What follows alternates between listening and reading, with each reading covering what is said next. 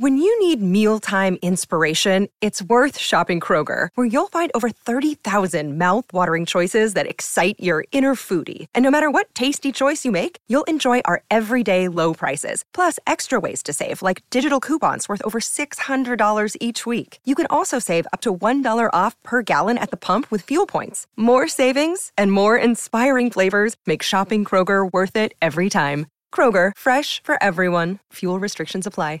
Save big on your Memorial Day barbecue, all in the Kroger app. Get three pound rolls of juicy 80% lean ground beef for $3.49 a pound with a digital coupon. Then get select varieties of flavorful Powerade, Body Armor Super Drink, or Arizona tea for 77 cents each, all with your card. Shop these deals at your local Kroger, less than five miles away. Or tap the screen now to download the Kroger app to save big today. Kroger, fresh for everyone. Prices and product availability subject to change. Restrictions apply. See site for details. Knife Talk is sponsored by Evenheat, the manufacturer of the finest knife heat treat ovens available. Find your next heat treat oven at evenheat-kiln.com. So, welcome to Knife Talk. Now, today we've got an amazingly talented young knife maker who, like me, mainly makes knives for the kitchen. So, today we've got Timothy Ford from Sydney, Australia, who goes by the name of Ford Forged on Instagram. So, hey, Timothy, how are you? I'm pretty good. Thank you for having me. Oh, not a problem. It's really good to to hear different perspectives too, because obviously you're just at the beginning of your uh, your journey into making knives. So tell Yeah, us yeah. a, tell us a little bit about yourself, Timothy. Um, well, I've been making knives for just over a year now. Um, I specialize mostly in Japanese kitchen knives, inspired by Japanese kitchen knives. I really like the styles and the um, the function aspects of uh, knife making that they have. Um, it's about beauty, but it's also about um, using and making something usable. Yes, yeah, well, I, I completely agree. I mean, a knife to me is is a completely beautiful thing, you know. But at the end of the day, it's a tool, completely. So, I mean, you're just 16 now. So, tell us how you got into making knives. That's quite an unusual hobby for for, for a young man who, you know, let's face it, most 16 year olds are either taking selfies or making prank videos. So, so, so how did you get into this?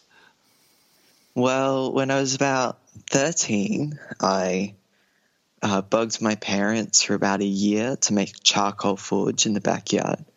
And I never really figured out where my interest came from. I think I just watched uh, people like Walter Sorrells on uh, YouTube and just really was inspired to make things. Because I've been making pretty much my whole life, just tinkering away in the backyard and this was something that I could really get a hold of. And so I did a uh, basic basic blacksmithing course at Tharwa Valley Forge uh, with Leela Haddad, who is also uh, a young uh, teenager like me. She's just a year younger than me, actually, and she's really talented.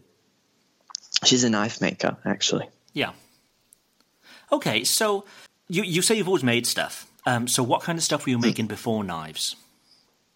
Um, I always did a little bit of uh, woodworking with my dad, um, and just um, I did a few school projects with family friends. I learned how to weld and cut steel from a young age, um, and just just small little odd jobs. If there was something around the house that I could fix or improve, I'd try. Probably wouldn't succeed, but I had fun trying and making things. Yeah.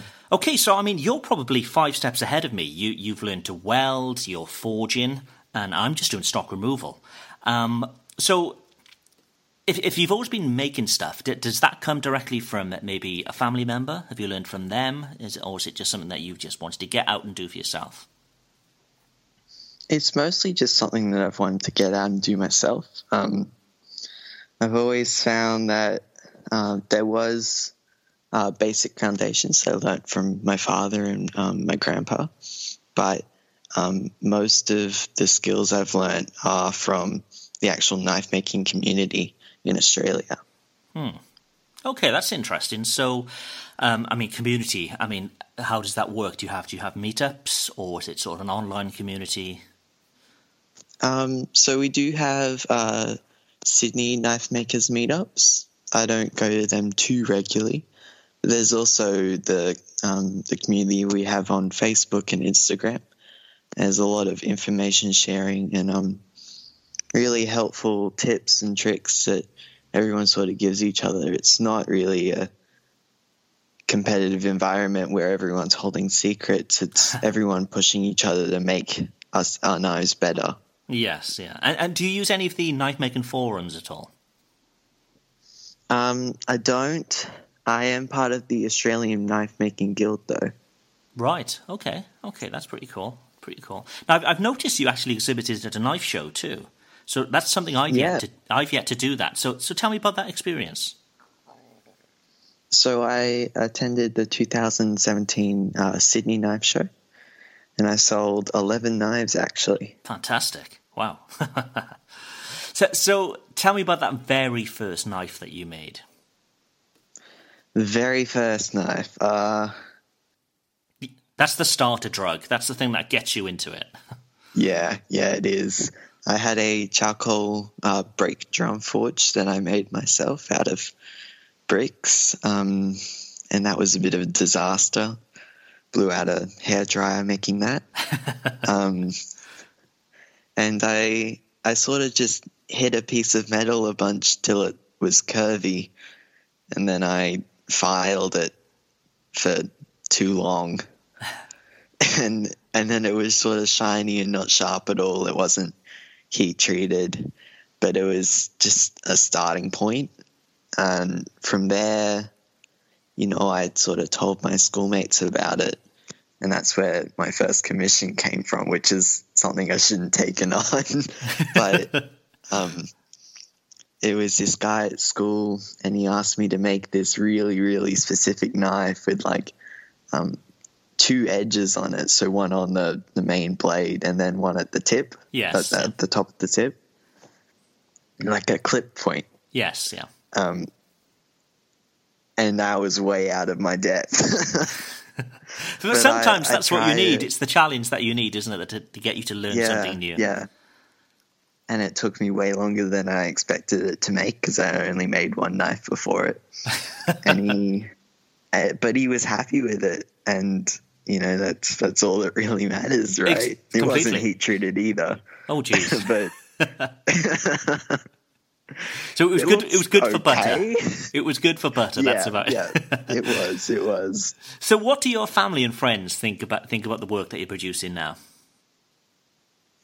Um, now they're all pretty proud. Um, uh, my parents like having sharp knives in the kitchen now. Let's talk about one of our sponsors, Tormek. To get great razor sharp and repeatable edges, you're going to need a Tormek. To find out more, go to tormek.com, which is T O R M E K dot com. Okay, let's get back to the show. um, that as well as family friends. Um, they've they they were at first a bit um, nervous of a, a passion of knife making, Yes. Um, but as soon as they saw how good it was for me to make things, they were really quite invested and happy for me to do that. That's great. So, so you're still in school at the moment? I am. Okay, and does school encourage you to take up blacksmithing? And I mean, do they even teach this kind of thing in schools anymore? Um, so I do woodworking at school. Um, and my my design and technology teacher is quite supportive of what I do, but um, they don't teach knife making at all. No. Yes. Oh, obviously not knife making, but um, but you still get the chance to use tools and so on. Uh, occasionally, yeah, yeah. Okay, cool, cool. I mean, I grew up in the UK, and um, it's just been, from what I understand from from sort of youngsters now, it, it, it's less and less of using tools um, and more and more Oh, sort definitely, of definitely. more and more sort of theory work. Um, so it's great that they, you know that they're encouraging you to do this. That that's amazing. I think um, there is still a basic standard um, in schools, but it's more starting to lean towards designing things. Um, and like designing things for CAD and 3D printing and like milling and things like that. And those skills have their place and they're really important to learn. But the basic hand skills are, you know, where we have our foundations and where we really make um, our own objects. Um, and I think schools are slowly uh, losing that. Yeah. Yeah, yeah, which is a real shame. A real shame. There was a lot more of it. Hmm. So I'm not a blacksmith. I'm just a knife maker, and stock removal is my thing. So the closest I get to changing the composition of metal really is, is just the heat treating process. So if I wanted to get mm. into hand forging billets of steel or or layering up my own Damascus, what words of advice would you have for a newcomer to blacksmithing like myself? Oh goodness, um, I've never actually made Damascus of my own yet. I've done basic cable Damascus. Yeah. Um, for basic forging, get an anvil-ish object and a hammer and just go at it. Um, you know, you really learn from how the the metal moves under your hammer. Um, uh, once you get that plastic bit of metal and you shape it to your will, you sort of you gain a superpower. It's almost like, and it's like nothing else that you can really describe.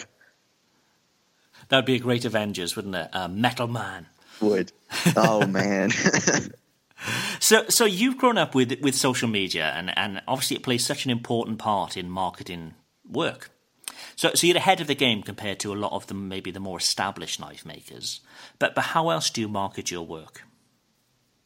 Um, well, a lot of it is word of mouth, um, and then uh, there's Instagram, and I do a bit of Facebook. I'm thinking about doing um, YouTube videos in the future, um, where I get to a standard of uh, my work where I'm comfortable with showing everyone the finite details of it. Um, I've ju- I've just started doing that a few a few YouTube videos, and man, it's a completely yeah. different skill. It's all about microphones and camera angles, and it's you know it's it's a whole new thing to learn.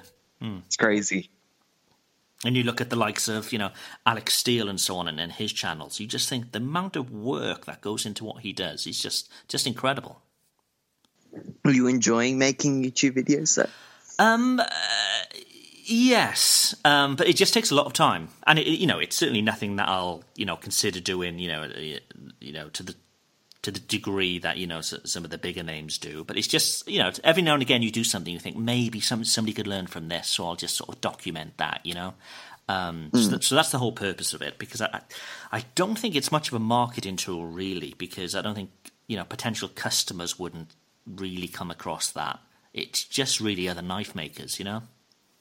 Yeah. Well, I guess right now that might be the case, but there's definitely a lot of people who don't make um, knives and still like watching the process of doing things like that. Hmm. Yeah. But I guess my, my question for you is what what t- tips and tricks do you have for making YouTube videos? Um, from your experience. Yeah. Well, I'm no good at it, but what I'm finding difficult and what I think makes a huge difference to to any video is is audio quality. Um, because quite mm-hmm. often, I mean, I watch a lot of YouTube videos, and quite often I'm doing something else, so it's, it's the audio really that I'm picking up on. Um, but a workshop hasn't obviously had, doesn't have the best acoustics, you know. Um, we've got lots of shiny surfaces, um, lots of stuff to sound, to bounce and reverb around. Um, so it's, it's, pretty difficult to get a really good audio. So I really admire, you know, the, the likes of Alec Steele and, and, Jeremy from Simple Little Life who, do these great videos, but um, the audio is just as good as the as the, as the visual aspect too. Mm. Mm. So yeah, well, that's where expensive microphones come into play. It is, yes, yeah. and I mean, I mean, for the podcast here, I use quite an expensive condenser mic, but that doesn't really work well for video, having this big sort of mic and shield up in front of your face. So, uh, so yeah, so I think clip-on mics are maybe the way to go. But um, yeah, they can be so so expensive.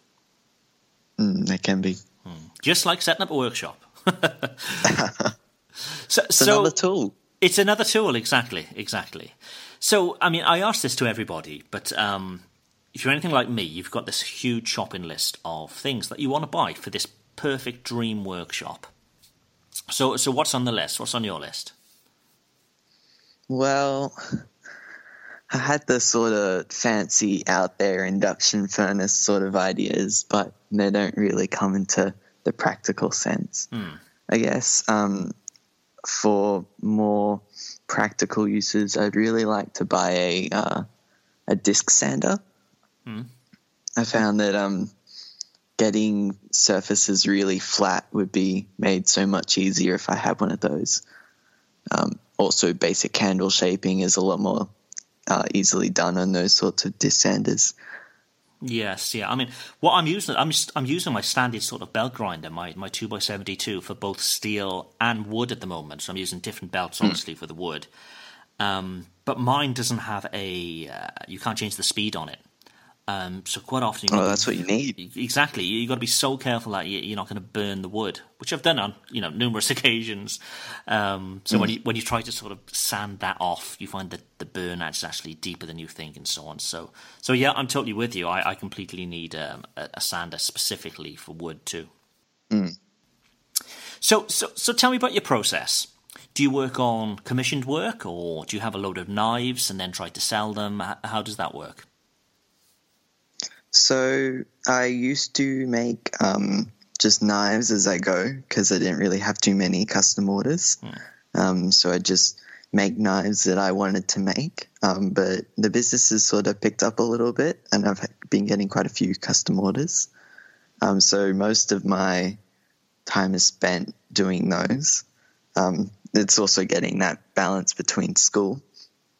Um, but then uh, there's also the the knife shows that I go to, so I also quite enjoy making those one-off projects as well, just for those shows to sort of show off what I can do to lots of people. Yeah. Yeah, and, and do you have like a core range that you try to replicate each time, or is each knife completely individual? Um, I do have a few basic um, designs, um, so just your common chef's knives and things like that.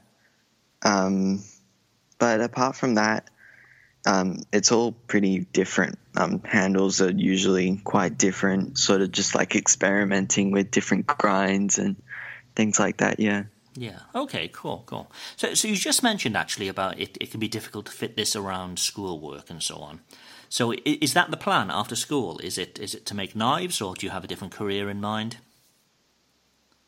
Well, I'd like to try going full time for a year after school, sort of like my, my gap year. Yeah. Yeah. um, and sort of see how that goes and see if um, my business grows from that or fails from that. And if it's you know successful from there, I don't see why I wouldn't do it for more than a year.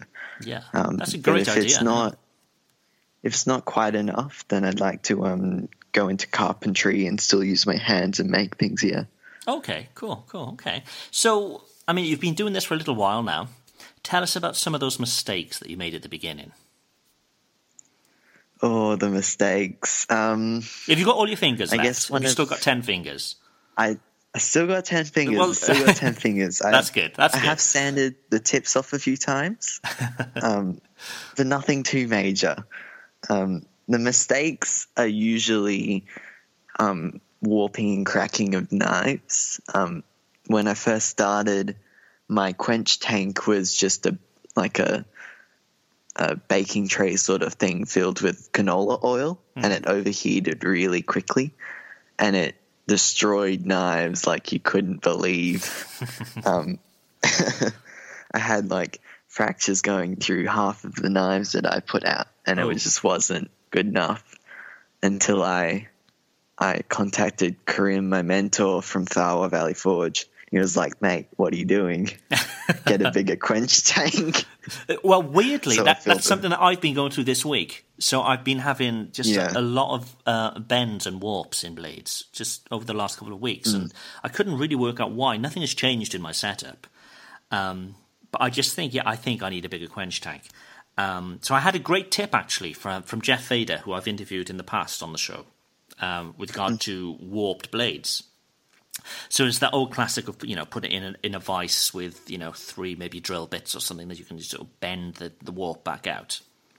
Um, but what he told me, and I, I, I wasn't sure if it would work, but it seems to work really well, is a really sort of flat bar, quite a thick flat bar, Um, you put your knife on that clamp to there, um, just using a penny or a coin where the bend is, so you're sort of overcorrecting slightly.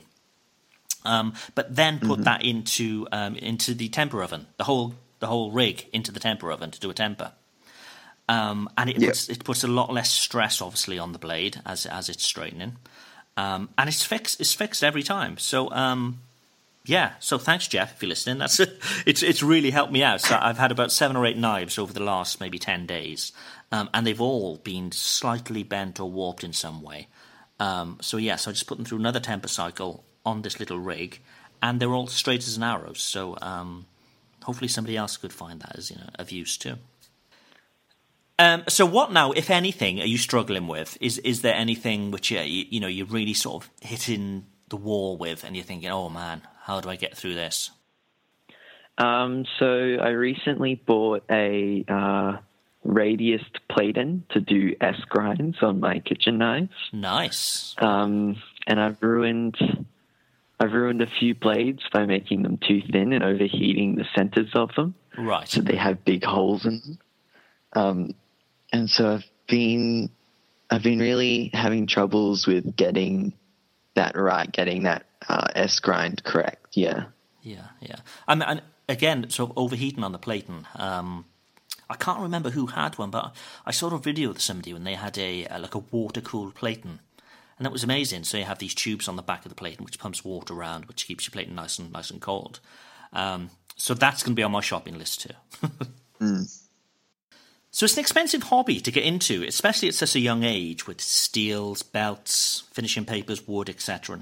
So, so where do you tend to get all of your consumables? So when I first started, I really uh, relied on the generosity of my parents and um, Thar Valley Forge. I got materials from them, and um, then I, when I started selling a few knives here and there, I bought um, proper steels from Gamaco Artisan Supplies um, in Sydney. Right. Um, and Dimitri actually talked about uh, uh, artisan supplies run by Corin Lockhart. No, Yes. not Lockhart. Um, yeah.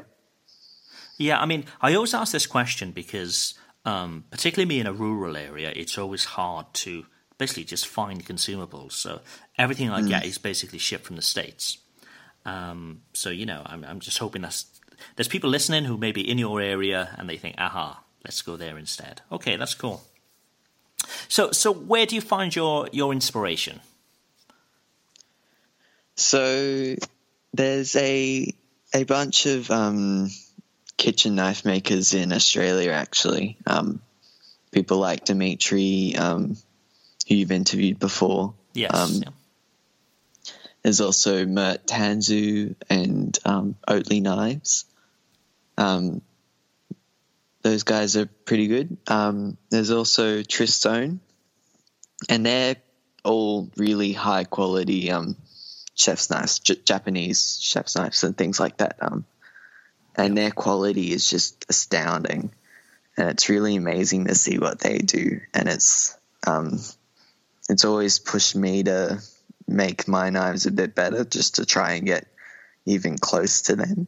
Yeah, Um, yeah. I mean, I've got a few as well. When I see, and I just think, man, I just need to give up. I'm never going to get that good, you know. Don't have that defeatist attitude. You'll get there. You'll get there. one day, one day. so, so you talked about people's work who you've been admiring, but where can people see your work? So I have an Instagram, which is Ford Forged. You can also find me on Facebook, which is Ford Forged again. Um, and my website is www.fordforged.com. Man, I should have guessed each one of them. it's pretty good. So, so you're sort of specialising in kitchen knives at the moment. Is is that something that you really want to sort of um, concentrate on? Just kitchen Continuing? knives? Yeah. Yep. Okay. I've cool. never really had an interest for any other sort of knife. Um, I just like making things that'll be used every day. Yeah, yeah. I mean, for me, kitchen knives is just because I'm so greedy. I'm always in the kitchen, so yeah, it, it's a tool for me to use every day. Um, but also, I mean, you know, I've always been from the UK, just very recently moved to France, where laws are slightly different with regards to sort of knives that you can carry. Um, but mm-hmm. specifically in the UK, you can't really carry a knife, and you know, there's no need to carry a knife. Um, but I know we've got a lot of uh, listeners from the US, um, and you know, carrying knives, carrying guns is, is, part of a culture there. It's very different. Um, but here in the UK, um, they're trying to put a bill through at the moment where they one of one of the areas of the bill is that people won't be able to post knives anymore. Um, I saw that actually. Yeah, so I mean, you you can understand sort of why they think that is a good thing because it stops you know youngsters getting hold of knives and all the rest of it. But you know, let's face it, if you want to get hold of a knife, you go to the kitchen, pull one out of the drawer. Um, but it's mm. becoming a problem for knife makers uh, delivering to the UK um, because they won't be able to do that. Um, mm. So yeah, so everybody's got their fingers crossed that this bill doesn't get passed. Um, but what, what's the situation in Australia? Can you can you post knives? Can you carry knives? What's what's the situation there? So for posting knives, it's pretty relaxed. Um, you just have to have them packaged properly, and then you know the government does give you any issues for that. With carrying them, um, you're not allowed to carry knives out in public unless you have a a reason, hmm. and that reason can be things like entertainment. Um, but if a police officer pulls you aside and says, "Why have you got a knife?" you say, "I'm a knife thrower," they're gonna give you a ticket or take you to jail. So. So I think we're both on the safe route, really, making kitchen knives, aren't we? They've got a purpose. They need to be in the kitchen, and um, and they're being used every day. Yeah. Okay, cool. So people know where they can find you online. Um, they they've heard all about your um, your beginnings into knife making. Tell us tell us about your style specifically. What sets your knife apart from from others? Well, I like to use um, materials that not many other people use. So I've been using a lot of dyed maple burl from a Australian guy who makes it, um, and it's this really beautiful colored timber, and um, so it's just your general uh, stabilized wood, but it's also got purples and greens and all sorts of amazing colors. You can get it really however you want. Yeah. Nice. So it really makes that wood pop, then I assume. Mm, it does. Yeah, I've I've just started sort of stabilizing my own wood, um, and I've yet to experiment with dyes. But some of the effects that I've seen are, are incredible. What some of the people are doing there. And your your choices of steel. Um, do, do you tend to use the same steels over and over, or do you experiment? How does that work? So recently, I've been experiment, experimenting with um, the new stainless called Nitro V. Hmm. Um, if you've heard of it, yes, um, yes. I've been sending it off to heat treat elsewhere. Um, so I've been making knives out of that. Um, had pretty good results with it. But for my high carbon steels, I just use um, 1075. Yeah. Which okay. is just a, a, basic high carbon steel. It's quite tough. Um, and really, I don't see any issues with using that for kitchen knives because it performs. And if it performs, then it's good enough. Um, I would like to. I would like to experiment with other carbon steels, um, especially when I start moving into Damascus and things like that. Um, but for now, 1075 is my way to go. Cool. Okay, that's cool. Um, so, how do you test your blades? So, for the most part, it's uh, people using them um, and people giving me their feedback.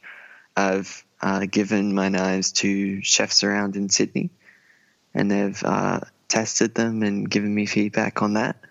Um, but then I also use them myself in my own kitchen.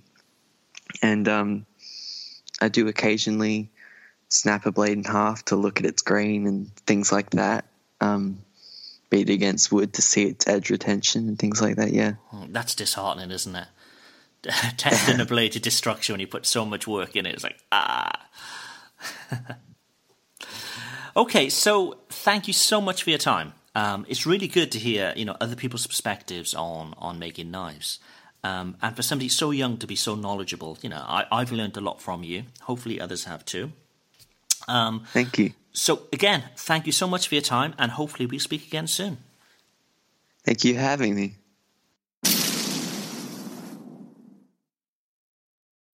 When you need mealtime inspiration, it's worth shopping Kroger, where you'll find over 30,000 mouthwatering choices that excite your inner foodie. And no matter what tasty choice you make, you'll enjoy our everyday low prices, plus extra ways to save, like digital coupons worth over $600 each week. You can also save up to $1 off per gallon at the pump with fuel points. More savings and more inspiring flavors make shopping Kroger worth it every time. Kroger, fresh for everyone. Fuel restrictions apply. When you need mealtime inspiration, it's worth shopping Kroger, where you'll find over 30,000 mouthwatering choices that excite your inner foodie. And no matter what tasty choice you make, you'll enjoy our everyday low prices, plus extra ways to save, like digital coupons worth over $600 each week. You can also save up to $1 off per gallon at the pump with fuel points. More savings and more inspiring flavors make shopping Kroger worth it every time. Kroger, fresh for everyone. Fuel restrictions apply.